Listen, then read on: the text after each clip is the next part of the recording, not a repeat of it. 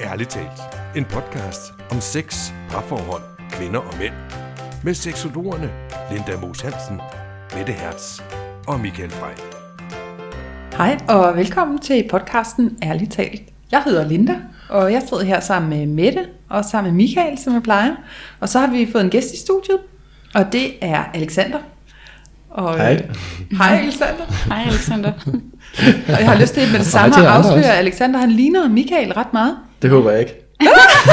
Nå, det må du gerne. jeg synes jo, at Alexander er en flot ung mand. Det er, det er en flot fyr. Det må ja. have været kommet fra min mor. Ja, Michael har simpelthen taget sit, øh, sit afkom med. Ja, Sit yngel. Yngel. sin yngel. Derfor vi laver afsnit om vores yngel. Ja. Ja, i dag. Det gør vi. ja. Ja. ja. Så, og Alexander, han er jo, hvor gammel er du, Alexander? Øh, jeg er 17, født i øh, 14. april 2003. 2003. Ja. En millennium, er det det, det hedder? Eller millennial. Millennium. Øh, måske. Ja, Millennial baby. det er noget af den stil. Ja, Ja, så, Så føler man er- sig lige pludselig gammel, når man tænker på gud 1975. Ja. Ja. Hold nu kæft. ja. Nå, Nå, men vi har jo øh, tidligere talt med to teenage piger, nu har vi en teenage dreng. Ja. Ja. Så vi hører, hvad ungdommen har at sige lige i øjeblikket. ja. Ja. Og Alexander han ligger inde med nogle spændende spørgsmål til, ja, det må øh, man sige, Alexander. til livet, der venter ham i parforholdet, ikke? Ja. Ja. Hvad er det, du går og tænker over? Jeg tænker over mange ting. Men det, vi havde, det, jeg havde tænkt mest på, og det jeg også havde informeret jer om, jeg havde tænkt om, det var det med polygami og monogami, om man var til en enkelt partner eller flere partnere. Ja. Ja. Er det noget, du har tænkt over i mange, mange år, eller? Altså, nu er jeg blevet ældre nu, så nu har jeg måske haft mere sådan hjernekraft til rent faktisk at kunne tænke over det sådan konstruktivt, og ikke bare... Frontallapperne. Lige præcis. De er der ikke helt endnu, men ja, de er på vej. Øh, De skøjter rundt som, som en bil på en glat motorvej. Ja. Jeg tror bare, det er hormonerne, der er heldige lige at ramme sammen på et godt tidspunkt. Ja. Ej, ja, Som har lavet en klog tanke. ja, Ja. det skal jeg jo en gang imellem. Et klogt spørgsmål. Ja. Men Ja. hvorfor er det, du har tænkt, altså, hvad er det, der har gjort, du er kommet på det spørgsmål? Jamen sådan generelt kan jeg godt lide bare sådan at stille spørgsmål til mange sådan normer og sådan generelt bare stille spørgsmål til ting. Hvorfor er det egentlig som det er og kunne det være på andre måder og og, når vi, og når man snakker om lige præcis parforhold, så har jeg haft tanken om, at fordi hvis vi tænker på for eksempel vores biologisk, vores nærmeste slægtning er vel chimpanser, eller bare generelt aber, og de, vil, de er vel poly, Polyamorøse? Ja, jeg ved ikke, hvad man lige vil kalde det. Polygame. Ja, polygame, lige præcis. Ja. Og hvor der er en han, som der får lov til at parre sig med hunderne, så den største og stærkeste, og så er det bare sådan, det er. Mens mm. som mennesker, så biologisk vil jeg logisk mest synes, at det giver mening, at vi var po- polygame, men det er vi jo ikke, vi er jo monogame, siger vi i hvert fald. ja, til en vis Til en vis grænse. Jo, men er vi ikke gået hen og blevet seriemonogame? Altså, monogam måske engang betød, at vi fandt en partner, og det var for livet. Ja. Så nu er de fleste ude i, at vi har en, en partner ad gangen. Ja. Øhm, Men ikke for livet. Men ikke, for, Men ikke vi nogen af dem nødvendigvis trætte for af livet. eller tænker, der er noget andet, der vi kunne kører være mere stadigvæk måske de fleste, tænker jeg bare lige sådan en ad gangen Ja, ting.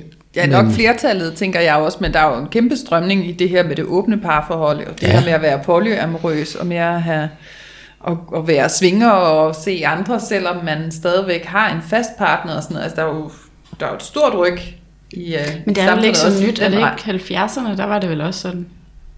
Altså, Jo, man tænker, det var der, hvor de ligesom gjorde op med den der meget sådan faste familiemønsterrolle, der var altså Mhm. i, op, op igennem tiderne op mod 50'erne, ikke? Hvor, hvor der var patriarkatet, hvor faren han bestemte, og moren hun var husfrau derhjemme, og mm. ja, det har hippierne jo så Men gjort op med. dengang Det var manden jo stadig ude og være sammen med andre damer, der er sekretærer og sådan. Altså i hvert fald, ja, hvad ja. man hører, ikke? Jo, Så, så det har jo på en måde altid været lidt sådan. ja. Ja, det tror jeg egentlig, manden har gjort i hundredvis af år. Det er jo først nu, han begynder at skal holde sig lidt til den ene. Hvem mindre det er aftalt, ikke? ja. Ja, Ja, det er faktisk jeg rigtigt. tror, bordeller har eksisteret i, i rigtig mange hundrede år Det faktisk. er da det ældste erhverv. Ja, det er faktisk Ja, rigtigt. prostitution. Ja. Ja. Og så kan man sige, hvor, hvis, ja, der må jo have været kunder, siden der var Ja, udbud. i nogle svin. Sagde jeg Mette og også- kiggede på mig. Jeg tænker, way back, der var der også mange mænd, der var i krig i lang tid, hvor de, hvor de så, hvis de skulle, skulle ligesom at tilfredsstille deres seksuelle trang, så skulle det jo være med en prostitueret, fordi hende der prinsessen, de skrev breve til derhjemme, eller hvad de gjorde, hun var der jo ikke. Nej. Og derved måtte de gå til prostitueret. Hvad Ja. gjorde hende, der så rendte rundt derhjemme? Jamen, jeg tror, hun har været meget bly.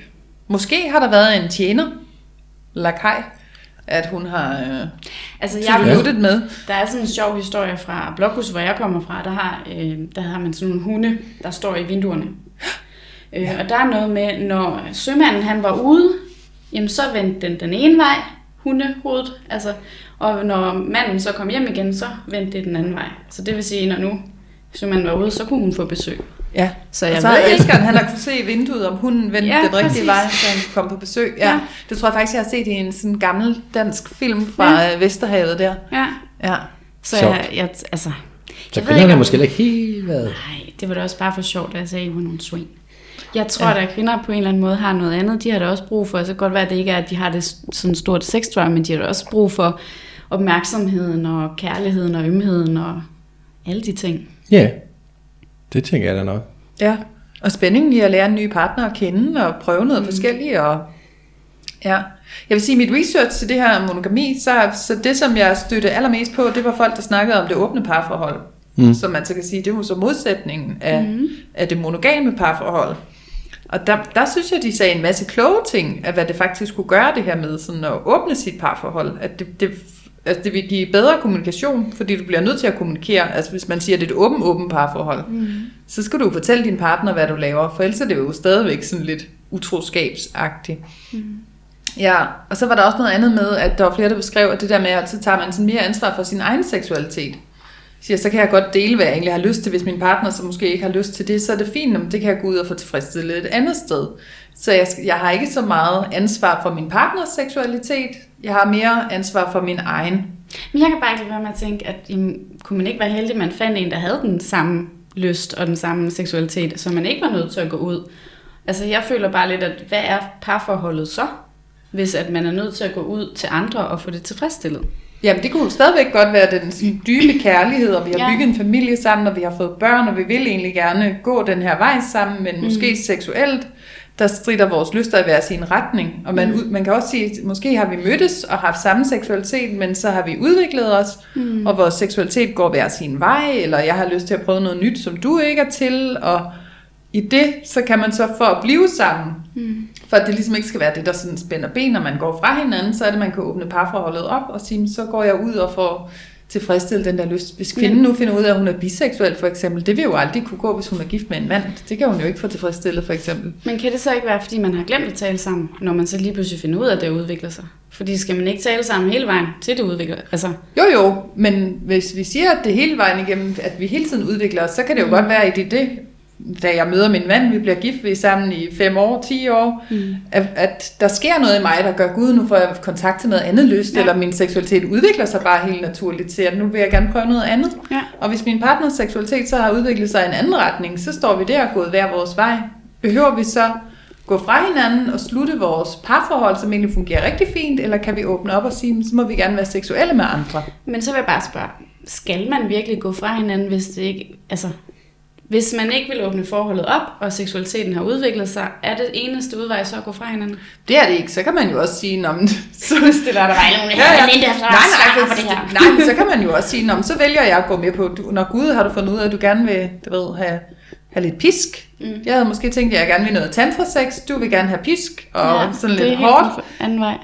Men jeg kan da godt være åben, jeg elsker dig meget, jeg vil gerne blive sammen med dig, jeg er åben, jeg prøver at gå med ned i, i den der SM-klub der og ser, om ikke jeg kunne finde min indre dominatrix frem. det kan man jo også gøre, altså at man så gør noget for sin partner, som måske ikke helt ligger til en, så der er jo, altså, man behøver ikke åbne sit parforhold jo. Nej. Og man kan vel også godt dyrke lidt SM, uden at skulle ned i en klub for at gøre det. Altså, man Jo, kan jo, vel... jeg tog den bare til sådan en helt ekstrem, jo.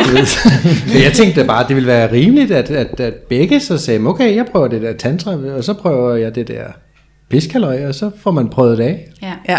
Og måske der er nogle af tingene, der kan kombineres. Ej, det er tantra og pisk måske ikke lige, men Jo, det kunne det faktisk godt. Kan det faktisk tantrisk pisk. Pisken Det kan da også være, være- tantrisk, i, i, hvis Ja. man ikke pisker med den, men bare kæler lidt med den. godt. Tænker Det handler om at være nærværende og mærke din partner og, og køre den her energi. Det kan du sagtens gøre i BDSM.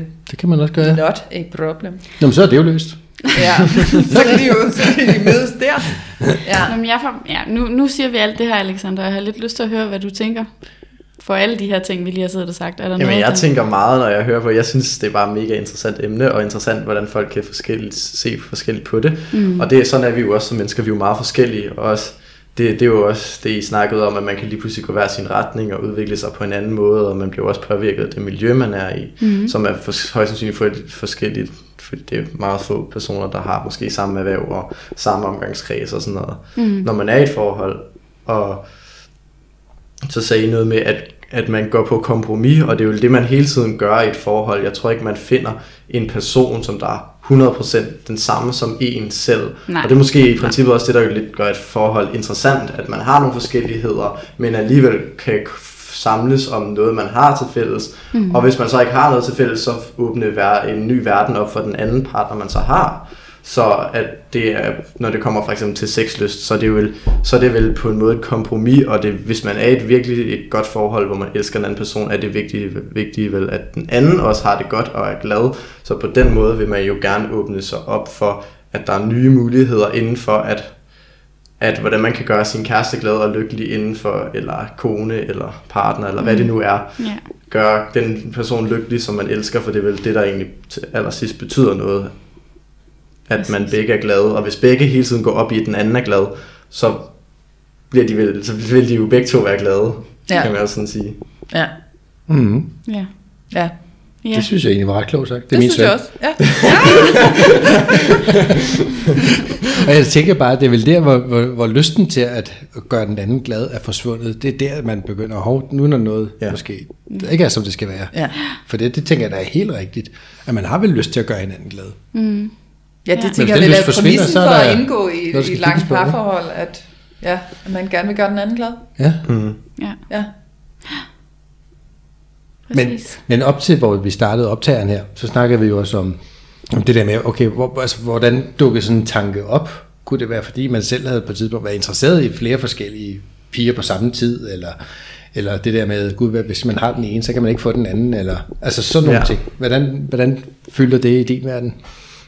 Altså lige nu føler det ikke så forfærdeligt meget, men jeg har haft situationer i mit liv, hvor jeg har følt, hvad skal jeg gøre her? Altså hvis der, hvis hende her pigen, hun er virkelig sød, men hende her pigen, hun er også virkelig sød, og det er jo, det er jo to forskellige piger, så de har forskellige ting at byde på, mm. sådan rent personlighedsmæssigt i forhold til mig.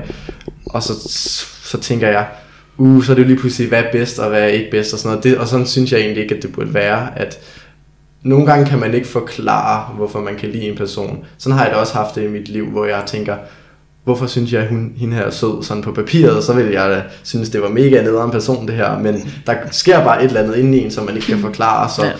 det handler kærlighed vel også om, at man skal finde den person, som, mm, altså selvfølgelig er det fantastisk, hvis man har de følelser, og man så for, kan forklare, at man også synes, det er en fantastisk person, mm. men nogle gange hænger det ikke bare altid sammen, at nogle gange føler man noget, som der sidder imod ens logik, og omvendt, så så kan man se, at hende her, hun er måske den perfekte partner, logisk for mig, mm. men, hende, men en anden pige, så føler man måske mere, end man tænker. Ja.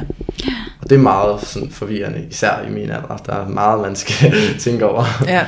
Men det er vel den der kærlighedsmagi, er det ikke det? Det der Ja. med, at man, at man er, altså, at der er et eller andet bestemt ved den der person, og man er tiltrukket af deres energi, som gør, at man tænker, gud, jamen du er jo, Og hormonerne. Og... ja, altså du er jo smed, og du har tre børn, og bor ude på landet, og jeg havde tænkt mig, at jeg skulle have en advokat, der gik i jakkesæt, og- men Ja. nu er jeg fucking forelsket i dig, og det, at det, kan man, det kan man simpelthen ikke styre, når man bliver ramt af den der, Ja, lige Ja. præcis. Mm. og det tænker jeg er personens sjæl. Altså, Ja, og jeg tænker med sådan, også i dit- tilfælde, Alexander, du er 17 år. Ja, det er klart, at der er en masse hormoner, der er en masse piger, der er alt muligt. Du skal finde ud af, hvad er det egentlig, du gerne vil? Hvem er det egentlig, du kan lide? Ja. Altså, det er jo kæmpe forskel fra os ting, eller vi udvikler os jo også i vores alder, men det er da klart, at du bliver forvirret over det, tænker Ja, jeg. ja. Men jeg tænker også, at det er meget eksistentielt, det han er forvirret overfor. Ja, fuldstændig. Altså, jeg kan da godt genkende meget af det, som en 17-årig sidder og siger. Mm. Altså, tænk, gud, sådan har jeg det også. Ja. Så det, der er nok også bare sådan en grundforvirring, som, som vi vil have hele livet omkring det her kærlighed, fordi det er så... Ja, Så men stort, jeg at tænker der kom- bare, der du kommer har så noget med spil. erfaringsmæssigt, ikke, som Ja. der ligesom gør, at du ved, hvorfor du gør det, eller mere af, hvorfor du har det sådan, hvor at det er helt, du starter på det nu. Altså, Ja. ja. Ja. Det skal du til at finde ud af, du skal samle alt muligt Ja. erfaring. Ja, de der hormoner, der Ja. kommer, hvor man begynder at blive tiltrukket af andre mennesker, det, det starter jo også. Mm. Altså, der i, det, når man er præ-teenager, teenager, ikke? Så det har du jo ikke haft i kroppen i overdrevet mange år. Mm. Nej, nej, det er stadig ret nyt det hele, Ja. kan man jo sige. Bliver man sådan forvirret over, sådan, hvad der kan komme over en? Altså, sådan, det, uff, man kan nærmest få sådan et whoosh ned fra maven af, åh, når man ser en eller anden person. Altså, kan det blive sådan et overvældende, eller altså, kan du genkende det? Altså, ja, det kan jeg godt, men nu har jeg det sådan, at det er jo sådan lidt sjovt, fordi jeg har jo kun levet de år, jeg har levet, og kun oplevet det, jeg har oplevet. Selvfølgelig, det giver sig lidt sig selv. Men så man tænker, så nogle gange tænker jeg, hvis, den, hvis man tænker tilbage på det, det tidspunkt, hvor jeg har følt mig allermest forelsket, eller sådan noget, så tænker jeg, det er jo det bedste, der nogensinde, den bedste følelse, man nogensinde kan få. Men jeg ved jo ikke, om man kan føle det mere i fremtiden, eller det bare var det, altså sådan, det peakede der, den følelse. Så det er også, tror jeg, noget af det, der er mest, allermest forvirrende, er måske at være teenager, og de, at de, den unge alder, at man, man ved, man har ikke sindssygt meget erfaring, og man ved ikke, hvad der kommer, for der er så meget foran en. Altså, man er jo kun lige startet. Ja. Og det der med hormoner, jeg, kan, ikke- jeg er ikke sikker på, at jeg lige helt husker det helt rigtigt her, men, men der var en, der skrev omkring, hvor meget mere testosteron der er i, i en ung knæks krop, Ja. som der er lige nu. At det, hvis du sammenligner med, fordi så vi har alle sammen testosteron i kroppen, og hvis du sammenligner, hvis man som barn, den mængde, man har der, vil svare til, at man drak sådan en lille fingerbøl øh, øl eller sådan noget, mm. så vil det i hans alder sammenligne med, at man drak øh, syv bajer om dagen. Altså forholdsmæssigt, altså ja. Ja. mængderne. Ja, så det siger noget om, at der er en væsentlig øh, større mængde hormoner i kroppen. ja. Og det er testosteron. Ja. Kan du forklare for mig, hvad den gør? Hvad, hvad sætter det i gang i sådan en mandekrop? Meget. Jo, jo, ja, men det, det er jo noget af det, der giver den, og det, den, øh, hvad hedder det, drifterne, eller hvad hedder altså det, det giver, Drifterne. Det, det, ja, hvad fanden var det, jeg kaldte for? Øh, biologisk aktivitet, Biologisk aktivitet, er det? Meget tror jeg, man kalder det for. Ja. Ja. ja, altså det sætter jo gang i sexlysten, og det er det, der er med til at give stiv pive, og ved, altså, mm. det, det, det gør mange ting. ja. Størstedelen af det bruges til at udvikle de mandlige køns, altså træk, altså ansigtstræk og muskler og stemme og alt Åh andet ja, den, den Men så er der lige det der par procent tilbage, den frie testosteron, som bruges til den biologiske aktivitet. Det er et godt ord. Og så, så, Da, så da. skal jeg lige afsløre, at Michael han sidder og vipper med øjenbrynene, når han siger biologisk, aktivitet. Ja, ja, men det lyder ikke særlig lummert, vel? Men Jo, det gør det faktisk. Det Jeg kan det, godt, når du jeg siger godt sådan, mærke jo. det. så jeg vipper med øjenbrynene måske. Ja.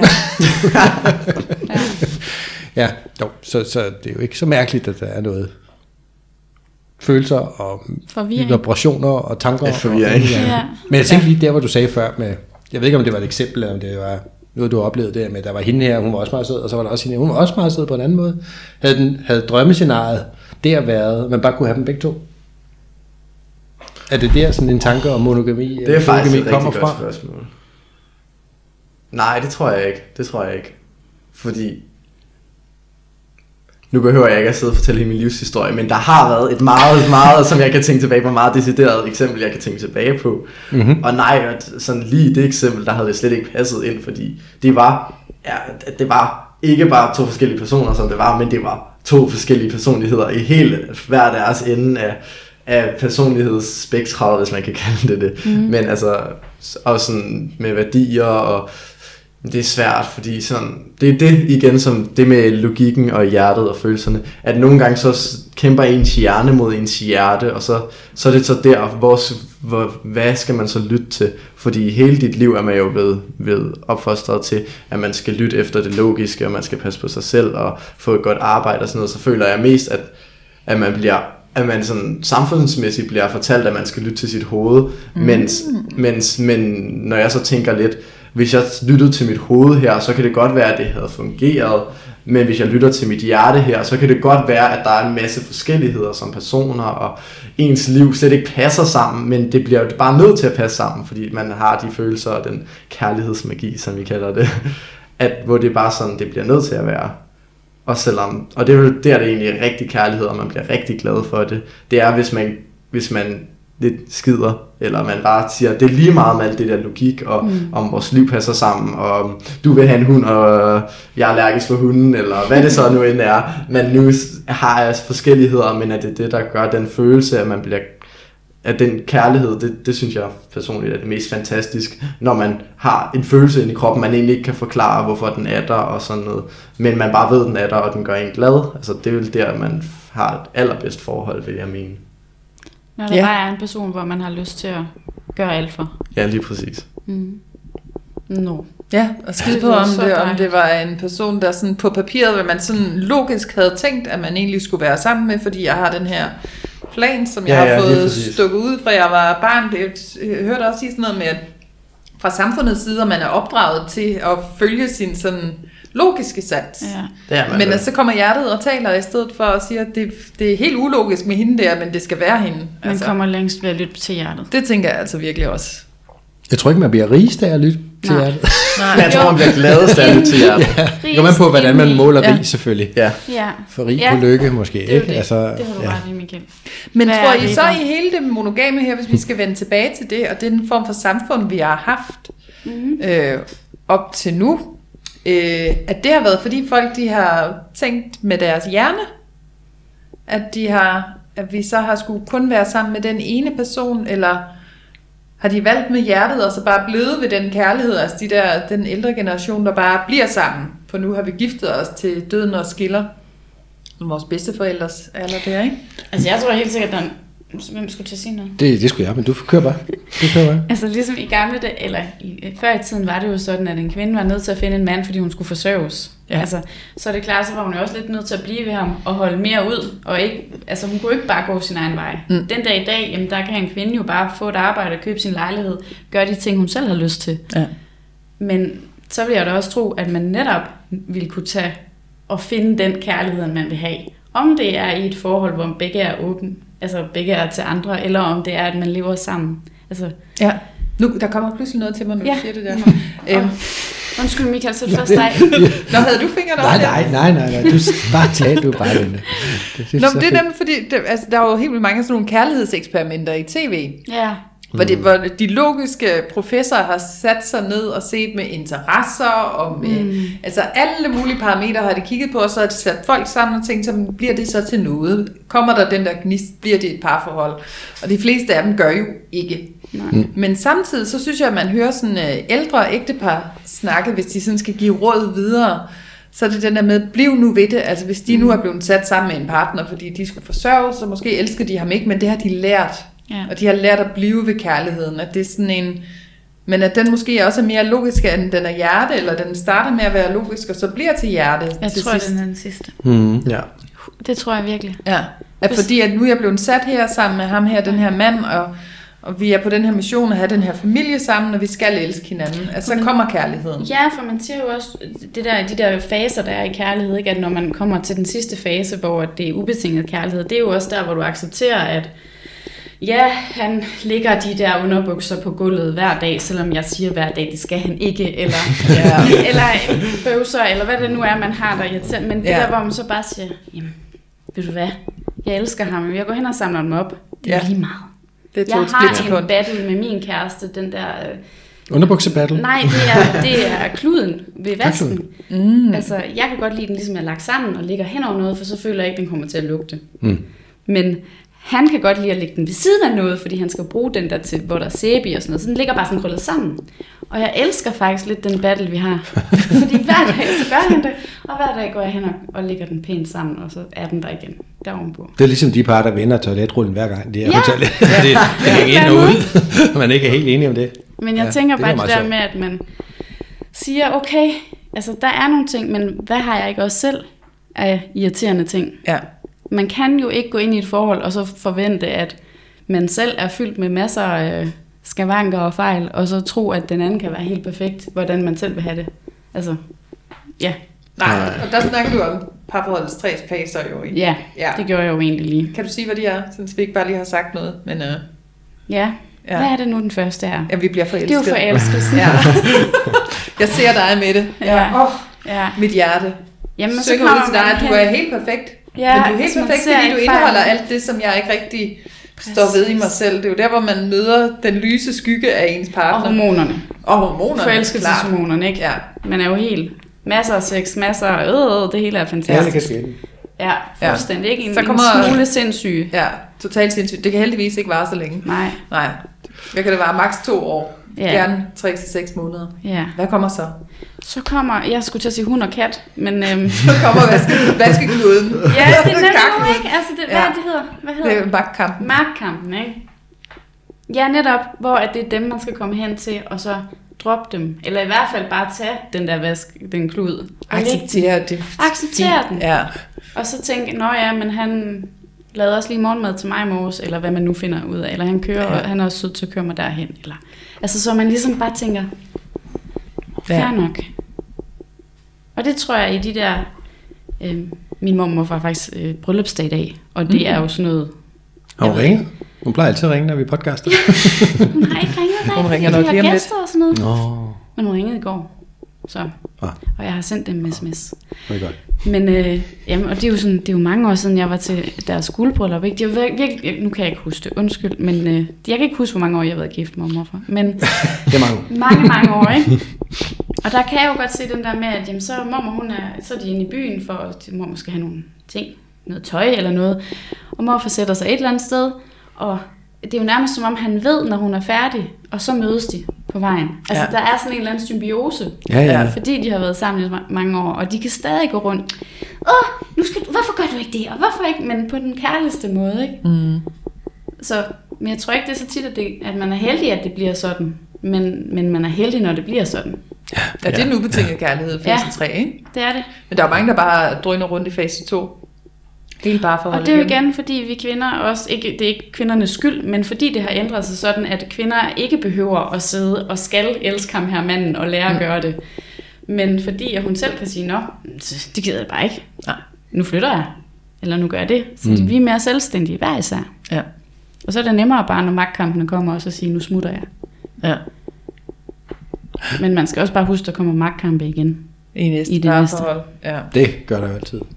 Ja. Jeg tænker også, den der magtkampsfasen, det kunne også lige så godt hedde måske vedligeholdelsesfasen. Ja. Fordi det kræver maintenance, altså at have en partner, det kræver vedligehold. Mm. Man er nødt til at investere i, i den andens øh, glæde og velbefindende, og i sit parforhold og i sig selv, og så videre. Ikke? Ja. Altså, jeg tror ikke, man kommer igennem parforhold uden nogen form for vedligeholdelse. Nej.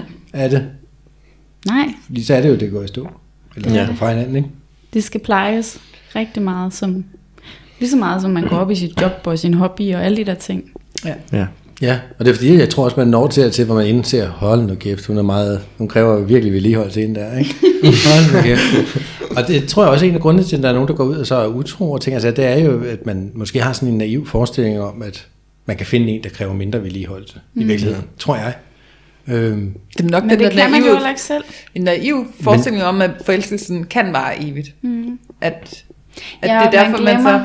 at man selv skal vedligeholdes. Ja. Også. Ja. Jamen, Men det, det- var så dejligt, at vi var forelskede. Hvis jeg nu Ja, ja, ja. finder en anden at være forelsket, det er også, så, så er det det. Undskyld, Michael, nu afbryder jeg igen. det gør jeg ikke noget. jeg, synes, jeg hygger mig med, at I, I er Vi så grebet af emnet og taler meget. vi- Og, Ja. Vi har også Og brug for øh, Ja, men, øh, her. Måske. Jamen, jeg hygger mig bare ved det. Jeg, Ja, jeg lader det mig ikke godt. irritere af det slags. Nej, det var godt. Jeg, siger- jeg smiler bare. Du højt sidder der i... Øh, Og knur dine hænder ned under bordet. nej, han er i ubetinget kærlighed, ja. han er kommet over det. Dyb vejrtræning. Jeg elsker jeg lige meget til så. Hvad hedder det? Nej, nej det var, nu sagde du lige for elskelsesfasen. Mm. Og så tænker jeg på, det der, hvor du sagde, at man er jo så godt som, som sindssyg. Sindssygt, ja. Men jeg mødte en psykolog, og han, han, havde, sådan en, han havde en lidt anderledes holdning til det. Han sagde, at det, det, han mener faktisk ikke, at man er sindssyg. Han mener, det er der, du ser mest klarest i, de, mm. i, i, i hele dit forhold. Fordi det er der, du virkelig får et billede af, hvor godt dit forhold kan være. Og det synes jeg også er en interessant måde at se det Ja, på. det var da en dejlig måde. Men Fordi det var, det, det kan være så godt, som det er der. Ja. Vi ja. vælger jo bare ubevidst nok at ikke kaste det i det, der skal til for at holde det der. Ja. men det er jo også derfor, man i terapi snakker, altså hvis man har et par inde, ikke, at man skal gå tilbage og tænke på, hvorfor var det egentlig, I blev forelsket? Hvad er det, der gør jer glade? Hvad er Ja. det, der gør, Så man skal faktisk mindes om den tid, hvor det var allerbedst. Ja, og nu når vi snakker om teenager, som Ja. vi nu gør, så Ja. tror jeg også, det er der, også, ikke kun teenager, også med voksne, men mest med teenager, jeg tror, det er der alle mange forhold går galt, og ikke måske var så lang tid. Det er jo sjældent, man møder par i min alder, der har været sammen i lang tid, og Ja. et år er jo ret lang tid af vores liv, kan man sige. Ja. Så det, det er den der maintenance, eller vedligeholdelse, eller magtkampsfasen, fordi det er der, man man har lige haft det så fantastisk, for man er forelsket og alt det der, og det man også kalder honeymoon-fasen, og alt er fantastisk, og det kunne ikke være mere rart og dejligt, og sådan. Og så kommer det lidt over, og det har jeg også godt genkendt for mig selv i måske nogle forhold, hvor man så kommer hen til det der med, nu er det ikke alt ikke fantastisk længere. Selvfølgelig elsker man den person, men det er det, man skal ligesom lære at kende forskel på, hvornår man er forelsket, og hvornår man elsker. Mm. Fordi, og det er der mange forhold så går galt i vores alder, de der magtkampe, fordi folk ikke indser, de, de tænker bare, nå, jeg synes ikke, hun er så fantastisk længere, som jeg gjorde, måske de første måned, eller to, eller tre, eller hvor meget lang tid det nu er. Mm. Og så begynder, så indser de ikke, at hvor godt de har det, og når nogle gange også, for eksempel hvis man har haft noget længe, altså vi sætter jo rigtig meget, vi, vi tænker ikke specielt meget over, at vi har en seng, men hvis vi lige pludselig ikke havde en seng, så havde vi nok savnet den rigtig meget. Det havde jeg i hvert fald gjort, det kan jeg godt love for. Så nogle gange glemmer man også, når man har haft noget længe, stadig at sætte pris på det, og indse, hvor fantastisk det er, at man har det. Mm. Fordi når man har haft noget i en lang periode, eller en længere periode, så, så er det jo bare sådan, det er. Så er det jo bare ens hverdag. Så er det jo ikke noget nyt længere. Så, det er jo, derfor, det, så derfor er det jo bare noget, der er der. Så derfor glemmer mange par, især i vores alder, tror jeg, at sætte pris på det, de har, fordi de glemmer, hvor godt det er, det, de har det. Mm. Og sådan tror jeg også generelt bare, det er med mange ting, og ikke kun forhold. Men at folk glemmer, hvor godt de har det, fordi de hele tiden har det så godt. Så de tager lidt det hele for givet. Ja, Man kan sige, at man kan ikke begære noget, man allerede har. Nej. Altså, som, præcis som du siger med sengen, eller jeg tror, jeg selv har brugt et eksempel med en iPhone eller et eller andet, man kan virkelig have lyst til at få den, og så får man den, og så lige pludselig, så har man den bare i lommen, ikke? Altså, så har man den jo Ja. bare. Der er ikke noget der. Ja, Ja. hvis man kan bruge det, den sammenligning. Ja. ja. det synes jeg godt, man kan. Men jeg tænker, det er en vigtig læring for, for gutter og gutinder i din alder. Ja. Altså på vej op i at skulle være voksne og skulle have parforhold og sådan noget, ikke? Og sådan reflektere lidt over det. Jeg tvivler på, at, det er de, at der er ret mange på din alder, der går og tænker de så dybe tanker. Nå, men det- det tror jeg sgu ikke, der er så mange, Nej. der har sådan de der helt dybe refleksioner over. Det møder vi da også folk, i, der er voksne, altså, altså gamle, gamle mennesker, der, der heller ikke har de der tanker. Nej, der ikke engang er kommet til de Ja, tanker. de er ikke selv erkendt af Gud. Det kræver noget. Og det gør det. Ja, det, det er da både, det må Ja. da både være dejligt for dig at have alle de tanker, Alexander, men det må også nogle gange give dig sådan lidt Ja. ulemper på en måde, altså for du har sådan nogle dybe tanker og tænker så meget over det hele. ja. Det kan godt være. Men du lyder virkelig, øh, som om du har fat i noget der. Det må være, fordi min far er seksolog. Det må være derfor. Det er klart derfor. Vi Det er giver ham lidt af æren, men det lyder også som om, I dig selv er et virkelig dejligt menneske. Jo, tak. Ja. Hvad tænker du, Michael? Jamen, det, jeg, lige før havde jeg en rigtig god tanke, ikke? Som jeg afbrød. og så glemte jeg den, og det var den, jeg sad lige og fiskede efter. Og jeg så sådan lidt for tabt ud og tænkte, øh, der, var noget, der var noget, der var godt, og så glemte jeg det. Mm. Men, men det, vi snakkede jo i virkeligheden om det her med, med monogami og polygami og så videre også, ikke? som var en af de første spørgsmål, og så bliver der en lang, lang god snak omkring det. Mm. Men, men så tænker jeg bare, som, altså jeg tror, det er jo noget, som mænd i virkeligheden har opfundet, fordi de gerne vil vide, det er deres baby, der er inde i vommen mm. på damen. Mm. Hun er sådan ret sikker på, altså nej, det er hun selvfølgelig ikke, hvis hun bliver knaldet af 20 mænd, men, men manden kan heller ikke rigtig vide sig sikker på, om det er hans eller naboens, mm. eller hvis det nu er, øh, medmindre han har en tillid til, at hun er, mm. ikke har været sammen med andre. Mm. Så det er vel sådan lidt en gensidig ting, man har fundet på, for at sikre sig, at det er ens unge, der er derinde. Altså, fordi man som mand måske ikke gider kaste ret meget krudt i at passe den der unge, mm. øh, hvis det ikke er ens egen. Eller altså, hvad? urkvinden er jo også lavet til, at hun passer jo på det derhjemme, så hun vil jo også helst passe på ham der manden, fordi hvis ikke hun har ham til at forsørge sig, til at gå ud og jage, til at komme hjem og passe på dem, og være den stærke, så er hun rimelig meget fucked, undskyld mig. Ja, Så på den måde er det jo også vigtigt for kvinden, at hun kan holde fast i sin mand, eller en mand. ja, ja, ja. Ja. Men hvis vi sådan helt historisk set, så er der jo det der med, at da patriarkatet kommer ind, og det er, der skal man spole tilbage til Nasser Carter, det snakkede han om. Ja, det gør det et er vores første afsnit. Ja. Ja, at, øh, at det er jo for at sikre affølgen. Sådan mm. så, at det er, det, er de, det er de rigtige børn, der ligesom arver. Ja. Da, da vi begynder at have fast ejendom, eller sige, nu har jeg nogle, nogle værdier, der går i arv, så, så skal det jo være til mit eget afkom, at det går i arv. Ja. Hvem, derfor, hvem skal have min ko, når jeg dør? Ja, lige præcis. Og så sikre sig, at det, det afkom, der ligger inde i kvinden, at det faktisk er mit. At derfor bliver vi Og nødt til at komme sammen igen med de her monogame. skal være sikker på, at man kan forsørge hende og hendes barn. Ja, og han vil forsørge barnet. Ja. For det vil han jo, hvis det er hans eget. Præcis. Det er jo også derfor, små babyer kommer ud og ligner deres, Deres far. Ja. Så han ikke fra, frastøder det. Ja. Ah, ja. Ja. ja. Er det sådan der? Ja. Mm. Nej, det er jeg ikke Ja. tænkt over. Det var sjovt. Jo. Nå, skal ikke. Men jeg tænker også, biologisk er, er, vi, er vi jo også måske indrettet til monogami. Periodvis monogami, kan man sige det? ja.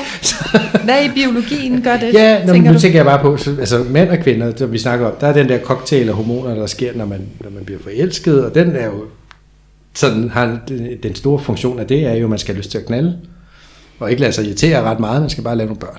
Bum. Ja. Ikke? Ja, jo. og det er også derfor, den, ligesom, den holder i en periode, så går den væk, fordi så tænker biologien, nu har de parret sig, Ja. nu er der en kage i ovnen, fedt. Mm. Ja, ja. Ja. Men så er der jo det, for eksempel med mandens testosteronniveau. Det, når han committer sig til en kvinde, det er videnskabeligt bevis, så falder det ret meget, Ja. Testosteronniveauet. Når han bliver gift, det falder også yderligere, når han bliver forældre. Og, så, så, og det er sådan en sidenote, så det er måske ikke så mærkeligt, hvis nogle kvinder føler lige pludselig, nu har de blevet, nu er de blevet gift, og de er også blevet unge, og hvad fanden er det for en vatten, slatten mand, der sidder derovre, og han er slet ikke den, jeg mødte. Nej, det er han jo sådan set næsten ikke. fordi Nej, testosteron er det, fint. testosteron det er bare sevet ud. Så Men altså, tror du, det er noget med at blive gift at gøre, Michael? Er det ikke noget med, altså, det med, at man er i det samme forhold? Jo, det har noget at gøre med, at du, når du committer dig. Ja, det, den, ja. den, der, der var en stor undersøgelse, jeg, jeg tænkte på, og, der, og de undersøgte nemlig om det der med at blive gift. Mm. Men, det, men det viste, at det samme var tilsvarende i dem, der bare var i et committet, længerevarende forhold. Ja. Ja. Altså, så det var ikke gift, der gjorde det. Mm. Øhm, man kan sige gift, altså at blive gift, Ikke gift. Vielsen. der, der gjorde det vel. Nej. Men, øhm, men det var bare det der med, at de committede sig, kan man sige, en biologisk forklaring kunne jo være, at det var fordi, nu er der ikke, der er ikke behov for at være den alfahanden og være dominerende og være kæmpe for kvinden, for nu har jeg hende jo. Ja. Man Så er behøver man måske ikke så meget af det der Du skal ikke ud mandlige og krudt. sprede din sæd. Nej, det kan man så sige. Men det sjove er jo så igen, hvis du så ikke har kvinden mere. Mm. Altså, spørg en hvilken som helst mand, der har været gift og blevet skilt, og så bliver jeg klappet på skulderen. Ja, ja. Der, der går ikke mange sekunder efter, du er blevet skilt, eller du har forlidet dig med tanken om, at, nu, at du er single igen. Mm. At så stiger testosteronniveauet altså. Og det gør det bare. Og, ja. og du får lyst igen, og du får alt muligt andet igen. Det kan godt være, at du ikke havde haft det de sidste Det gør tre det altså år, også men... for kvinder, hvis de kommer ud af et dårligt Ja, ja, forhold. så Ja, ja, der for sker det jo, der. Altså- så, så biologien er jo så også indrettet til at aktivere hele gøjmøret en gang til, hvis Ja. det var det, der skulle til. Ikke? Ja. Øhm, men det var det, jeg tænkte på med, med, med biologi og så videre der, og selv mandens, øh, jeg ved godt, øh, øh, hvad hedder det, bækhoved, det er jo udformet til at kunne skrabe andre mænds sæd ud. Mm. Ja, det er jo derfor, det har den der padhatteform. Det er jo for netop, at, hvis der er andre, der har været på, så kan det lige hive den anden mands sæd med ud. Ja. Jamen, altså, det er sgu da genialt fundet på, hvis der er nogen, der har siddet og tænkt, hvordan skal vi designe den der? Det er en klog ingeniør. Ikke? Eller også er det bare sket sådan, jeg ved det ikke. Men, men alligevel, der er sgu noget i det. Så, så der er vi jo i en eller anden forstand designet til... Altså, vi har jo et udformning af altså, tidsmanden for eksempel, som, som der har taget højde for, at der kan være andre mænd på kvinden. Mm. Altså, så hvis vi var meningen, at vi skulle være 100% monogame, hvorfor skulle man så have den, kan man sige, indretning? Ja, men jeg synes bare, det Forstår du taler er om, det det er jo? Ja. Det er så helt nej, tabt ud. nej, nej, nej, nej. Så jeg sad lige, måske jeg var lige røget væk i en anden Nå, tanke. Ja. Hvad tænker I? Jamen det er fordi, jeg tænker, at det du siger, det er jo biologisk. Så det vil jo bare være, fordi du skulle gå rundt og tage andre mænds sæd, og så bare sperm op i andre kvinder. Det har jo ikke noget med kærlighed og commitment og alle de andre ting at gøre, for det er jo noget, vi har intellektuelt kan gøre med hinanden. Eller være åbne og sige, jeg vil egentlig gerne have et åbent forhold, vil du det? Ja, det vil jeg gerne. Så kan man blive enige om det, men det der med, hvordan vi byggede kroppen, og det er jo fordi, vi skal forplante os og formere os. Så den tænker jeg bare ikke har noget med, om altså, man er monogam eller polygam. Det Fordi hvis at vi bare var dyr, der skulle gå og knippe, så ville mænd jo bare rende rundt med bukserne ned, og så bare prøve at stikke den ind alle steder. Ja, ligesom aberne. Ja, men det er jo det, vi er intelligente dyr, så derfor gør vi ikke den slags. Nej, og vi har jo været igennem en eller anden form for evolution, altså i hvert fald sådan en intellektuel evolution, måske ikke så meget fysisk. Og det er også det, man siger, at vi, altså, vores fysiske krop har jo ikke udviklet sig særlig meget siden stenalderen, så, Nej, så vi render rundt med en fysik, der ikke helt passer til det samfund, vi egentlig har opbygget med vores intellekt. Ja, jo, Mm. jo. Ja, Ja, ja. ja den, den er bagud, hvad siger, biologien og fysikken, ikke? ja, tænker jeg, i forhold til, Ja. hvordan Ja. ting er nu. Er det ikke Ja. bare teknologisk set? Altså hjernen kan ikke følge med alt det, vi har lavet teknologisk. Nå, men det er jo det er jo så noget andet, så har Ja. vi jo så hele teknologien, men altså sådan også, hvis vi siger, at vores hjerne ikke har udviklet sig overdrevet meget siden Ja. vi var stenalder, det er også derfor, vi, vi, kan, vi kan få angst over altså, ting, som slet ikke er farlige, fordi vores hjerne får bildet os selv ind, at det er en stor farlig sabeltiger, der står i hjørnet, der vil spise mig. I virkeligheden er det bare en lærer, der står med en pegepind, og dem er jeg bange for, agtigt. Ja. At, at, at vi har den her biologi, som ikke er helt tidsvarende med det samfund, vi har fået bygget op. Ja. Jamen, Også måske god ikke helt tidsvarende med, at, at vi har fået bygget den her monogami op. At den måske mere, altså at den, det jo så er blevet bygget op, fordi, som vi har snakket om det her med, at vi skulle sørge for, at der var nogen til at, at forsørge kvinden og barnet, og manden skulle være sikker på, at barnet var hans, og at i hele den, så har vi fået bygget det her sådan meget strenge monogami op, som alle ligesom skal leve under, men hvor det måske ikke, altså vi ser med den her trend med, at der er så mange åbne parforhold, at, mm. at det måske ikke helt passer til den menneskelige biologi, som jo stadigvæk, måske ikke er helt på stenalderniveau, men i hvert fald sådan ret langt stykke hen ad vejen, ikke? Ja, altså biologisk, der er vi bare slet ikke samme sted, som vi er intellektuelt. Nej. Nej. Og, Så, men der har jeg ikke hjertet med i, så, så ved jeg ikke, hvem der vil komme med en hjertelig betragtning, for den har jeg svært ved lige at... Nå, men nu tænker jeg bare på det der, det, altså det romantiske ægteskab for eksempel. Det, det er jo kun på 100 år gammelt. Altså Ja. ægteskaber har fundet, fandtes længe, men det har været sådan en, en, en fornuftig øh, ting med, så- med noget med familier og slægter og gårde, der skulle ligge sammen, og magter og områder okay. og alt muligt andet. Praktisk halløj. Ja. Det var jo først for nogle hundrede år siden, man begyndte at sige, som gifte sig af, hvad hedder Af det? kærlighed. kærlighed. Men så har jeg lyst til at række hånden op og sige, men fandtes kærlighed ikke? Det må den jo have gjort. Der har man måske nok bare været forelsket i hinanden, men, men familien sagde, at vi skulle gifte os her, og så Ja. var det det, man gjorde. Ikke? Så der måske været meget ulykkelig ægteskabet kærlighed. som sådan. Men jeg tænker, at ægteskabet nogle gange er det, der står i vejen for, at man er eller ej. altså, altså, ja, selvfølgelig kan man godt være en partner og have en partner, uden at være gift og være monogam og, og tro, hvis vi kan kalde det det over for den. For det er også det der med tro og utro, hvem fanden har altså, defineret det? Ja. Det lyder mere som noget, religionen har fundet på på et eller andet tidspunkt, ikke? ja. Og skrevet ned i et eller andet bud et eller andet sted, at man ikke må knalde naboen, eller hvad det er. Du må ikke begære din næste. Hvad er det nu? Du skal, et eller andet. Der er noget der, ikke? Ja, du må, Ja, ikke, du må ikke begære din næste. Du må ikke bedrive hår og ting og sager. Der, der står sgu mange ting. ja. I religionerne, ikke? Mm. Omkring det. Men sjovt nok, så er der jo også nogle religioner, der tillader flere koner. Sig det bare. Nu snakker vi ikke om hormoner, men mormoner for eksempel. Er det Ja. ja. mormoner, der, der godt må have... Jo, der, jo, jo, i Utah Flere må du gerne have flere koner. Ja. Ja. Ja, men det er det, jeg kan, jeg, åh, det skuer i mine ører, hver gang det bliver talt om det der med, jamen, så må en mand have flere koner, og det er bare meget det der med, at det er manden, der må alt muligt. Ja. Jamen, det er jo fordi, vi har været i det Ja, det forstår man. patriarkalske. Nå, men jeg har, jeg har, to, jeg har to lækre fagtermer til dig her. Tak. Ja. For der er polygami, som er den, som vi kender. De Ja. polygame, det er et ægteskab, hvor der er flere koner. Der findes faktisk også polyandri, hvor det er et ægteskab, hvor der er flere mænd. Nå. Altså det er faktisk, der findes en term for det, jeg ved ikke hvor meget. Man at taler det bare bliver- om det, eller hvad? ikke så meget. Jeg har set, jeg følger mange sådan sjove øh, YouTube, øh, eller ikke YouTube, hvad hedder det, Facebook-kanaler, du. Jeg har set flere af sådan nogle øh, åbne parforhold, polyamorøse mennesker, hvor det er en kvinde, der har to mænd. Mm. Det findes Jamen, også. det har jeg da også hørt, men det er bare mere det der med, så må manden have flere koner. Det er en religion, hvor man gerne må det, og altså, det er mere bare sådan lidt, nå, nå, når det så er kvinden, der må, så er det jo helt. Ja, men, Vildt. det, men der skal vi tænke på, nu bliver det lidt hula ikke? Ja, vil du gerne sige noget, Alexander? Jamen altså, jo, jeg, jeg er sådan lidt enig, fordi at når man snakker om, jeg synes bare generelt, det er en mærkelig tanke, det der polygami med, at en mand har flere koner, koner, det synes jeg generelt bare er en mærkelig tanke. Men jeg kender faktisk en, og nu nævner vi ikke nogen navn, men jeg kender en, hvis mor både er gift med en mand, men også har en kæreste. De bor alle tre under samme hus, Ja, okay. eller under samme tag. Så du ved faktisk, det eksisterer. Ja, jamen det gør det, altså. Ja, ja. Det gør det, og de får det til at fungere, og det synes jeg da også er dejligt for dem. Det er at jeg så ikke kan forstå det, eller har, no, har sådan, ja, en yderlig forståelse for det, det er noget helt andet, men mm. det, det eksisterer, og det, hvis det fungerer for dem, så skal det, de da bare gøre det. Præcis. Altså. Altså. Jamen, helt sikkert.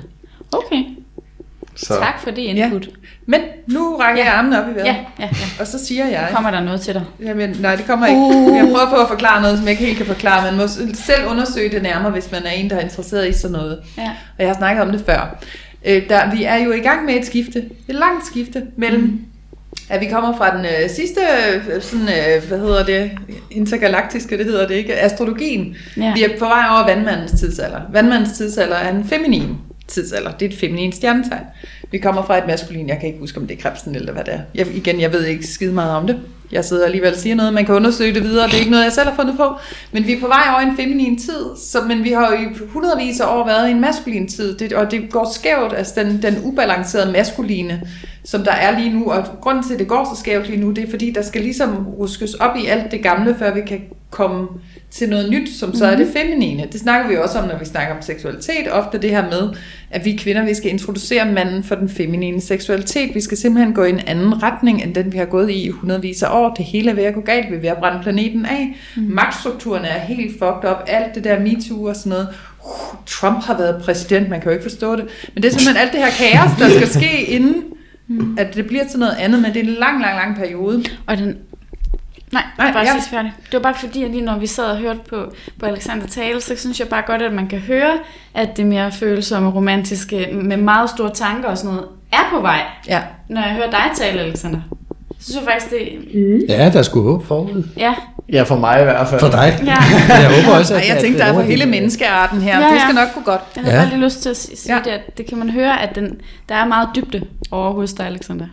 Jo, tak. Jo, men der er også, Ja. fordi der er vel ret stor enighed i tiden om, at, at mænd har behov for at finde en ny, en ny platform at arbejde ud fra, eller hvad vi kan kalde det for, at lære måske at connecte bedre med kvinder, og måske Connecte mere være i kontakt med sig selv og sin, eget, Ja. sin egen følelsesregister osv. Ikke? Og blive afbalanceret kvinder. Der er også enormt mange kvinder, der, der har kørt alt for maskulin på og er ubalanceret i deres eget feminine. Mhm. Mm-hmm. Altså, så vi skal jo finde sådan en balance, hvor vi har både det maskuline og det feminine i Ja. os balanceret.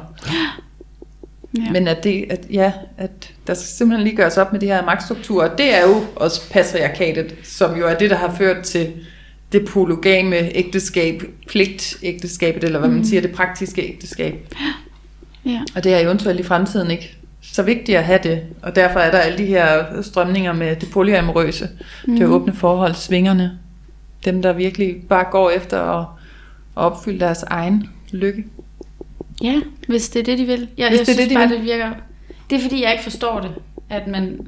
At, at jeg skal bare forstå, at så, hvis man er i et forhold, man har været der i mange år, og lige pludselig siger man, nu vil jeg gerne opfylde min egen lykke. Skulle man ikke have gjort det fra start af? Jo, men der er også nogen, der gør det fra starten af, men, men okay. Hvis ikke det sådan ligesom havde været en ting, der var åben og accepteret i samfundet i den grad, som det mm. efterhånden er ved at være, mm. så vil, vil folk, altså sådan 50-årige har jo nok ikke haft den samme mulighed, som for eksempel en 20-årig har den dag i dag til at sige, jamen jeg har bare lyst til at have flere elskere, og jeg har lyst til at udforske både det ene og det andet, og jeg synes både ham der og ham der er sød, så jeg vælger at være kæreste med dem begge to. Eller de kan i deres forhold være åbne. Altså, fordi man behøver jo ikke Ja. at have et spændende sexliv, for, altså, så skal man have et åbent forhold. Man kan jo også godt have et forhold og være monogam, og som 20-årig nu ikke have skam på sin seksualitet, som man måske har haft i rigtig, rigtig mange år, Ja. på grund af religion og den måde, vi har haft vores kultur på, at man skulle skamme sig som kvinde specielt, altså over at have en seksualitet. Ja. Så nu kan man måske i stedet for være i sådan et fængsel, som man måske var i 50'erne, hvor man egentlig ikke havde en seksualitet som kvinde. Nu kan man starte et forhold og udvikle seksualiteten sammen. Ja, Mm. Ja. Det er også en rigtig det kan god man også. Vi siger ikke, at man ikke må være monogame. Nej, nej. Nej, det må Det man jeg det ikke, det var må det, man du meget gerne. Det, det er slet ikke det, og der, jeg tror der stadigvæk, der vil findes flere, selvom vi siger, at vi slipper det helt løs. Der tror jeg stadigvæk, der vil findes flere, der finder sammen i monogame parforhold, mm. end i de åbne parforhold. Det tror For jeg. det har vi jo slet heller ikke været ind over. Der er jo det der med, når man så åbner sit parforhold, eller man siger, at jeg dater flere mennesker, så kommer jalousien. Så kommer den og puster til alle ens sådan, øh, mindreværdsfølelser og skyld og skam og frygt for at blive forladt, for ikke at være god nok. Så Mm. den, øh, Kender du til jalousien, Alexander? Ja, det gør jeg godt. Det tror jeg, det tror jeg, hvis vi alle sammen gør i, Ja. min, i min alder og Ja. min overgang. Og jeg tror, jeg tror bare mange, der er mange, der ikke er opmærksomme på, at det måske er jalousi, eller hvad det er, de føler. Og men at det bare er noget følelse, de kan mærke, at det ikke er rart. Og selvfølgelig kender man også godt selv, at der er en jalousi, hvis man, hvis man, altså hvis man ser nogle modeller eller sådan noget, og tænker, åh, jeg vil godt være lige så trænet som dem og sådan noget. Der er jo altid indtryk, der kommer fra, at jeg kunne godt tænke mig at være bedre til det her, eller bedre til det her, og sådan på den måde med jalousi. Så jo, helt klart, det er jo, det kender alle til i min alder, det er jeg 100 på. Altså, Ja. der er ikke, jeg tror ikke, der er nogen her sådan realistisk, der kan sige, ved du hvad, der er intet, jeg vil ændre med mig selv, som jeg overhovedet ændrede, hvis, hvis, jeg havde, hvis jeg bare havde muligheden for at kunne gøre det natten over. Det tror jeg ikke, der er nogen, der er. Derfor kan man jo stadig godt have det godt med sig selv, bare fordi der er nogle ting, man vil gøre bedre, men jeg tror ikke, at der er nogen mennesker, jeg tror ikke, der er nogen mennesker, som der, som der har det sådan, at jeg gad ikke ændre på mig selv, hvis jeg kunne hen over natten bare ønske mig det, og så var jeg sådan lige præcis, som jeg ville være. Det tror jeg ikke, der er nogen mennesker, der ikke vil ændre et eller andet. Nej.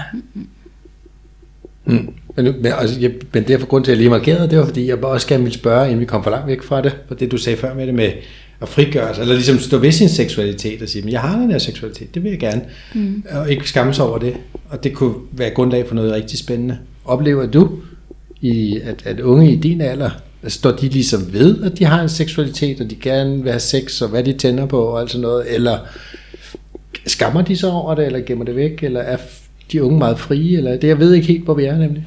Altså, jeg føler, at der er i hvert fald sket, nu har jeg ikke levet i andre generationer, så jeg kan jo ikke sådan sige det sådan decideret, men jeg føler, der er sket rigtig meget, og folk har det sådan med, for det meste, at jeg kan lide det, jeg kan lide, og det køn, jeg kan lide, og, og hvad, jeg, hvad jeg kan lide, det er det, jeg kan lide. Men jeg føler stadig selvfølgelig, at der er en skam og noget altså altså indenfor, hvor man måske for eksempel, at nu er det jo meget acceptabelt, synes jeg i hvert fald, at hvis, hvis, hvis at man er homoseksuel, det, det er jo også i vores samfund er det blevet meget acceptabelt. Men der er jo stadig folk, som der ikke synes om det, fordi de stadig måske er lidt sådan, sådan sat tilbage i det lidt mere gammeldags, hvor det skal være mand og kvinde, og sådan er det bare. Og der er også folk, at der har det, jeg tror ikke, at jeg tror, det er de færreste, der bare har, der, som der har fundet ud af, at de er til det samme køn, der har sagt, ved du hvad, det skal jeg bare rundt og fortæller alle sammen, fordi de stadig har en tanke om det der skam med, at man skal skamme sig over, at man er, som man er og sådan noget. Men det er helt klart sket et skred i, at det er meget mere acceptabelt, som det er. Mm. Og jeg føler også, det er meget mere trygt at være i, at man finder ud af, at man måske har en seksualitet, som ikke er ligesom alle andre. Fordi det måske også kommer meget mere på tale med, at hvad folk, hvordan folk har det indeni, og hvordan folk rent faktisk synes måske, at det er okay at være sammen med mand og mand, og kvinde og kvinde, og alle mulige andre former for, hvad man nu har lyst til. Ja, ja, Ja, ja, lige præcis. Ja, nå, det synes jeg da også lyder rigtig lovende. Ja. Og jeg tænker ja. umiddelbart, at man, altså for min skyld kan man knalde alle dem, man vil, og samtidig og alt muligt andet, mm. så længe man er ærlig omkring mm. det. Altså, hvis man har en kæreste, og man, altså, altså at sige til den anden, ja, ved hvad, jeg har sgu en kæreste, og det ved den kæreste godt, og bla bla bla, Ja, ja, Nå, du ved, Ja. så, så kan de jo selv vælge, om de vil åbne benene op, eller ej, eller hjertet, eller hvad de vil åbne op. Ja. Altså, du ved, altså, hvis man bare er ærlig. Ja. Ja. Igen. Ærlighed. Kommunikation. Ja. Ja. Men jeg tænker dog også, at der kommer vi lidt over på din banehalvdel, Linda, med, ja. med energi og, og sådan Uh. noget halløj. ikke? Uha. At, fokus. at, at, hvis vi skal snakke om det, så at, altså hvis man ser flere mennesker. Mm. kan man så argumentere for at sige, at, at så, så, så deler du også din energi mellem de her flere mennesker. Altså der vil Det være en, der ikke sagtens. får dit fulde fokus i hvert fald. Ja. Og der er måske nogen, der sidder så og, og, og har et halvt fokus, som hungrer efter det fulde fokus. Eller giver det mening? Ja, altså det altså, giver hvor jo man så splitter det ud, og så, så skaber man måske i virkeligheden lidt flere ulykkelige mennesker, end man gjorde, hvis man holdt sig til en. Eller, altså, eller Ja, er det for hokus pokus? Nej, det synes jeg overhovedet ikke er for hokus pokus, så det vil jeg da også se. Altså, jeg har altid, før i tiden har jeg sådan lært, at at man ligesom har sådan nogle energibaner. Nu, siger, nu laver jeg sådan en hud fra maven af til alle dine seksuelle partnere, du nogensinde har været sammen med. Det vil sige, alle jeg nogensinde har været sammen med, er sådan på en eller anden måde energetisk forbundet med. Så hvis jeg går rundt i mit nutidige liv lige her og nu, og er sammen med fem forskellige, så er der jo ikke, altså, så sender jeg jo kraftige stråler ud til fem forskellige, så er der jo ikke, som du siger, nogen, der har mit sådan reelle fokus. Men nu vil jeg så gerne citere Robert Lubarskis samtale med The Merlin Group her, og det er en virkelig fed podcast, I også kan gå ind og lytte til. Hvad er det nu, den hedder? Guddommelig sex. Guddommelig sex, ja. Mega, mega Ja, den er nice. god. Ja, øhm, men der kom Merlin, det er sådan en bevidsthedsgruppe øh, gruppe fra ud fra det store univers, som så bliver kanaliseret ned gennem Dennis Søndergaard her, og Robert sidder og stiller en masse kloge spørgsmål. Øhm, og så snakker de faktisk nemlig om det her med, at om du sådan er ren i din energi, når du går ud og møder andre. Og der får vi så at vide fra den anden side, at når du sådan ligesom øh, mix, misker, mixer væsker, kropsvæsker med andre mennesker, så, så mixer du også seksuel energi. Du mixer ligesom den her energi, så du står, hvis du er sammen med en masse andre, så står du faktisk ikke rent i din egen energi. Det vil sige, hvis jeg har været sammen med en eller anden for to uger siden, så vil, så vil den persons energi stadigvæk linker i mig. Og det synes jeg også, altså, har I ikke prøvet det, at man har været sammen med nogen, og man har sådan lige behov for at ryste af sig? Det er sådan noget, jeg kan ikke lige gå ud og være sammen med nogen, for jeg skal lige have samlet mig efter det her et brud med en kæreste. Jeg skal lige bare kun tilbage til at være mig. Så det er det her med, at du bærer den anden med dig videre. Mm. Og når du så går ud og møder en anden, så har jeg ham der, Karl Åge, ham har jeg lidt med min energi, og så møder jeg dig, og så boller vi, og så har jeg din energi med. Men den du møder er faktisk ikke hele mig, eller kun mig, for Karl Åge, han er også med i noget også af med. det agtigt. Så jeg mødte både Linda og Karl Åge. Ja, så, så det der, hvis du gerne, ja, hvis du gerne vil sådan virkelig ses af din partner og være fuldstændig ren i det her sådan øh, meget øh, intime, sprøde seksuelle møde, så vil det være meget smart ikke at være polyamorøs. Fordi at der mixer du din energi med en masse forskellige mennesker, det vil sige, at du står ikke rent i dig selv. Energetisk. Ja. Ja. Var det ikke, var det ikke den podcast, for jeg tror, jeg har hørt den også, hvor, hvor de sagde, at man havde det i den der energi, var det i tre måneder, eller hvad det Ja, det tror jeg, der var. Der var et eller andet sådan specifikt... Jeg ved ikke lige, hvor de har fået de der tre måneder fra. Men, Det ved vi jo ikke, hvor universet får deres sandheder fra. men øh, nej, det ved man selvfølgelig ikke. Og så Nej. tænker jeg, okay, hvis man er typen, der måske ikke helt tænker, det der med energihalløj, det er noget, man, man sådan går og tror på, men kunne man så måske bare tænke, om der er i hvert fald sikkert også nogle psykologiske øh, ting, der spiller ind, at du, mm-hmm. Ja. du ubevidst bærer noget med dig ind i hjernen et eller andet sted, eller dit system, altså energi eller ej. Eller nogle små partikler i spyttet. små ting. Ja, nu mente jeg ikke sådan lige Fysiologisk. fysiologisk, eller sæd, sædrester i skeden, eller et eller andet. Mm, ja, goodies. Jo, jo, der, der har du sikkert også Ja, lidt ja. Sengetøjet. det bliver Ja, det blev en kop nok gange til. Ja, han er helt ude af ham den sidste. Så der er lidt med der, ja. Jamen, jeg mener Ja. mere sådan Jeg mentalt. ved det godt. Det var, det var bare lige en lille yogas her. For Men, ja, men det synes jeg var meget spændende, at du sagde det. Altså, jeg elsker det. Ja. Hele tiden elsker jeg den podcast. Men øh, ja, fordi det er jo matchet med noget, jeg har fået at vide for mange, mange år siden. Mm. Mm. Det der med, at du faktisk har de her strenge ud til alle, du nogensinde har været sammen med. Godt, og det er jo også det. har fortalt det. Ja, og det er jo faktisk også det. Nu har jeg lige været på sådan et øh, spirituelt seminar, halløjsa, på internettet godt nok, med sådan en øh, shaman typen, som så siger, du ved, nu sidder jeg med et af vores øh, flyers her, det kunne være en fjer, men hvor man så ligesom kan rense sine, øh, sine energipunkter, sine chakra, ved sådan ligesom at skære de der sådan, for det, der kører jo også energi ud til alt muligt, så det kunne man måske gøre noget ved sit sådan, seksuelle chakra, det sidder nede under navlen, lige skære de der baner til alle de andre, vi har været sammen med, I release you. Og hvis du gør det med en skarp kniv, så vil jeg bruge Ikke det ramme til at have selv. underbukser på. som mand. Som kvinde får du en tæt barbering. Ja, ja der er ja. meget spændende. Ja. Okay, Hvis hvad synes er- ungdommen om sådan noget øh, snak om energi og sådan noget? Jeg synes faktisk, det giver ret meget mening. Sådan, lige sådan, fordi jeg har altid tænkt over det sådan noget med at, igen at komme videre og sådan noget. Hvis man har kunne lide en, og det så ikke er gået alligevel, eller bare sådan generelt, hvis det bare har været noget med, at man har kysset noget med en, eller sådan noget. Man har bare haft noget i en periode, ikke hvor man godt vidste, at det ikke skulle være kærester, men og det var bare sådan. Men generelt bare det der med at komme videre, så kan jeg godt lidt sådan sådan se det, hvad du siger med det, noget energi og noget, at man kan ikke helt forklare, hvorfor man stadig har noget med den her person at gøre, Nej. men det har man på en eller anden måde. Ja. Og så synes jeg også, det gav ret meget mening, det der med, at man måske kunne sådan skære dem af, og det tog tid for at falme for de der, den der sådan connection falmet agtig mm. Så at nu stærkere den har været, nu længere tid er der for, at den går væk. Det er også noget, jeg godt selv kan, kan kende, i, hvis, hvis, jeg, hvis jeg kunne lide en pige, og det så ikke har været noget, så må jeg jo komme videre. Men nu mere jeg kunne lide den her pige, nu længere tid tager det at komme videre, og nu længere tid kan jeg jo stadig mærke, at jeg måske bliver påvirket af det. Ja. Så Ja. det giver ret god mening, synes Ja. ja. jeg personligt for mig. Det er jeg glad for, at det resonerer der. Ja. ja. Jamen, det giver jo mening. Hvis det giver mening for ham, så giver det jo mening. Ja. Ja. Der er også en anden ting, det ved jeg ikke, om I har prøvet. Det, man kan godt kende en eller anden, og man har kendt dem længe, og ja, ja, du er bare en god ven og sådan noget, og så kysser man dem, og så er det som om, at hvordan, hvordan havde jeg ikke set det? Vi har kendt hinanden i fem år, Og så kysser man og har den der sådan udveksling, og det er jo også kropsvæsker, ikke? Og så, Så kommer det pludselig, fysiologiske. pludselig er man forelsket. Pludselig fra den ene dag til den anden, fra det ene øjeblik til den anden, det er sådan, hvordan havde jeg ikke set det? Du er jo det mest fantastiske væsen i verden. Har I prøvet det? Jeg tror, du har nævnt det før. Faktisk. Jeg har nævnt det før. Jeg tænker, jeg du har prøvet det. Jeg har prøvet det. Øhm, Man kan virkelig mærke på dig, du... der var noget der. Ja, der er noget der. Ja, men nej, jeg er ikke sikker på, at jeg selv har prøvet det. Nej. Men jeg kan forestille mig det. Det kan jeg Ja. sagtens. At det kan ske, ja.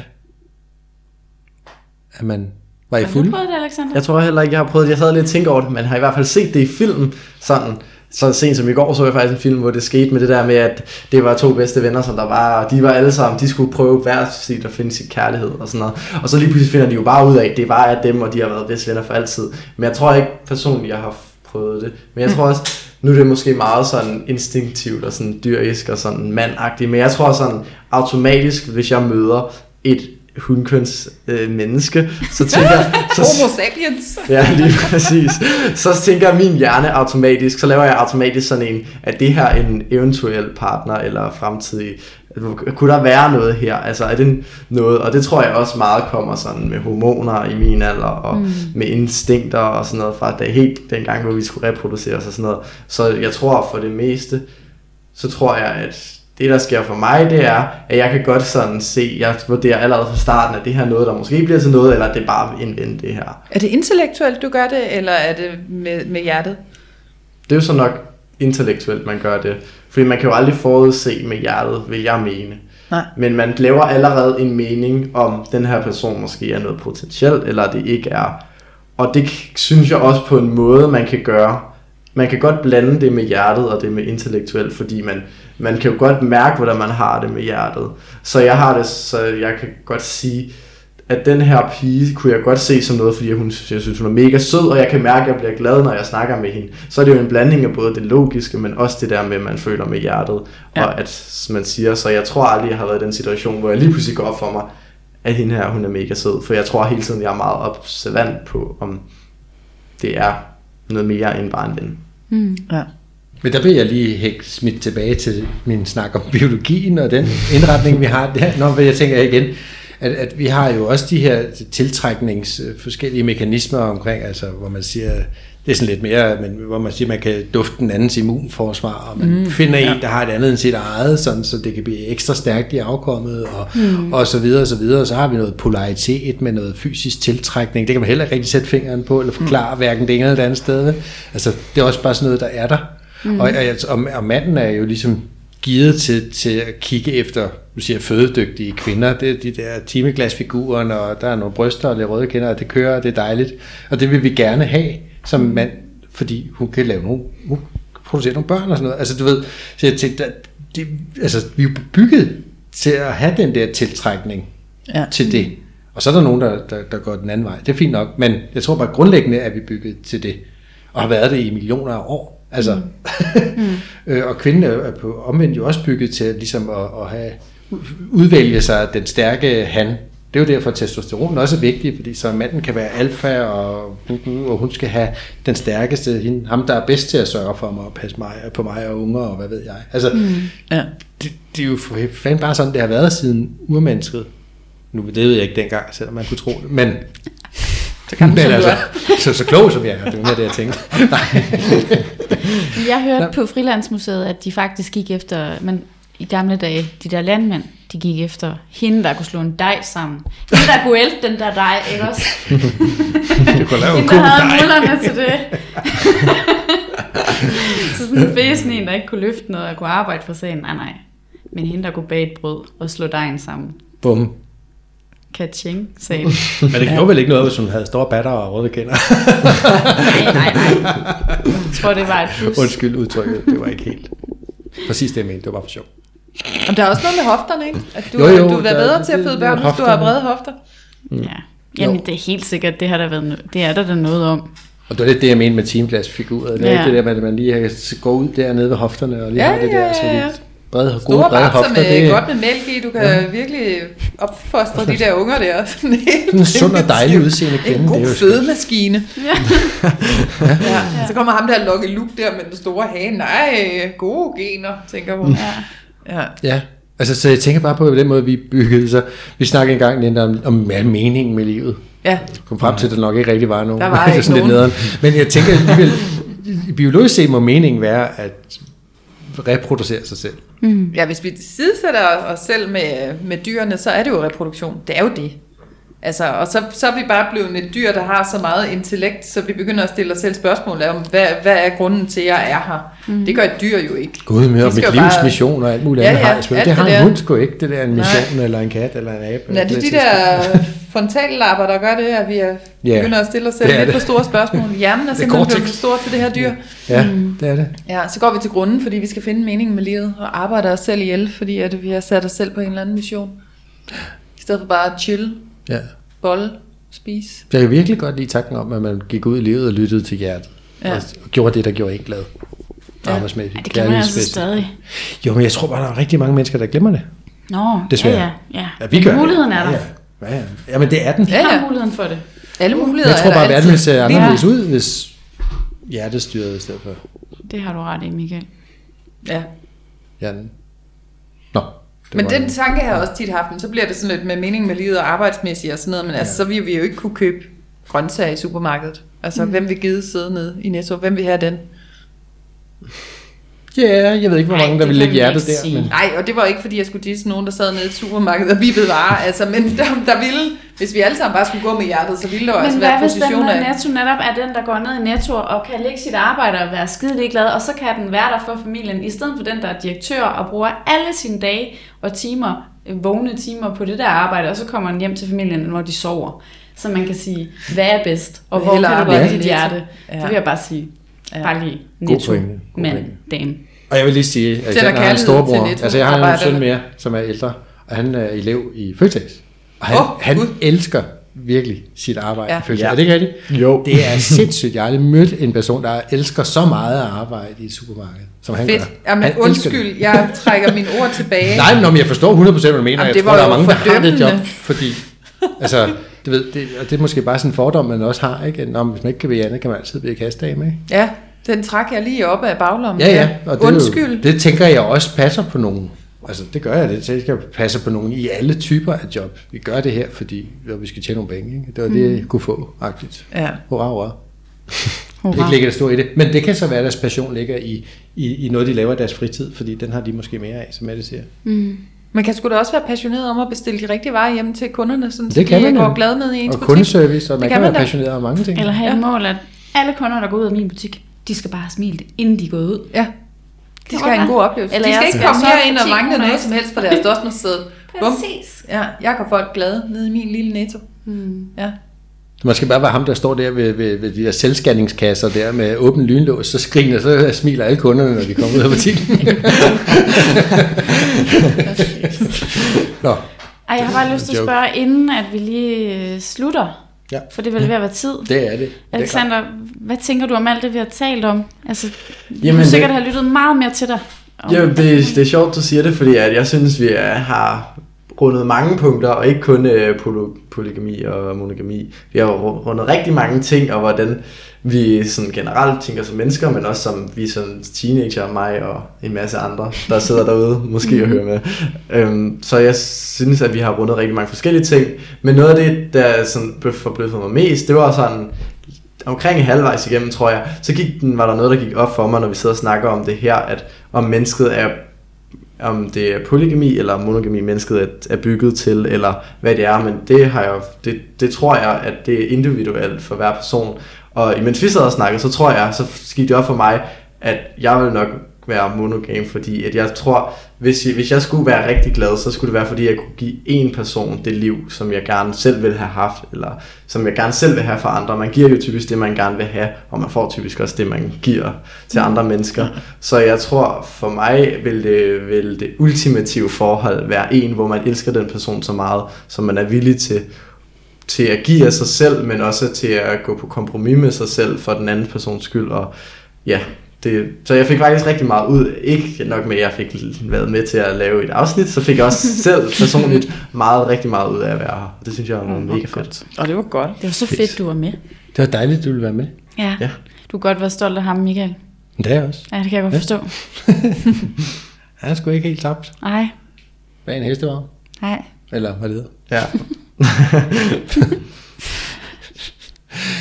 Jamen, og med det så blev vi jo faktisk færdige. For Ja, dag.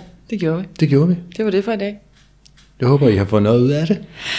Alle sammen. Jeg synes, det var Også spændende. Det var så spændende. Meget spændende. Ja. God snak. Sidder du derhjemme med et, en kommentar eller noget, så øh, skriv endelig til os på vores Facebook eller vores Instagram. Ja. Yeah. Vi Ærligt modtager talt. med kyshånd. Det gør vi. Og har du et uh, forslag på baggrund af noget af det her til et emne eller noget andet, jamen så kom også med det. Og med det, tak fordi du kom, Stella. Tak fordi I måtte. Ja, tusind Ja, tak. tak. fordi Kan I have det godt? Vi Ha' det ses. godt. Ja. Hej. Hej. Hej.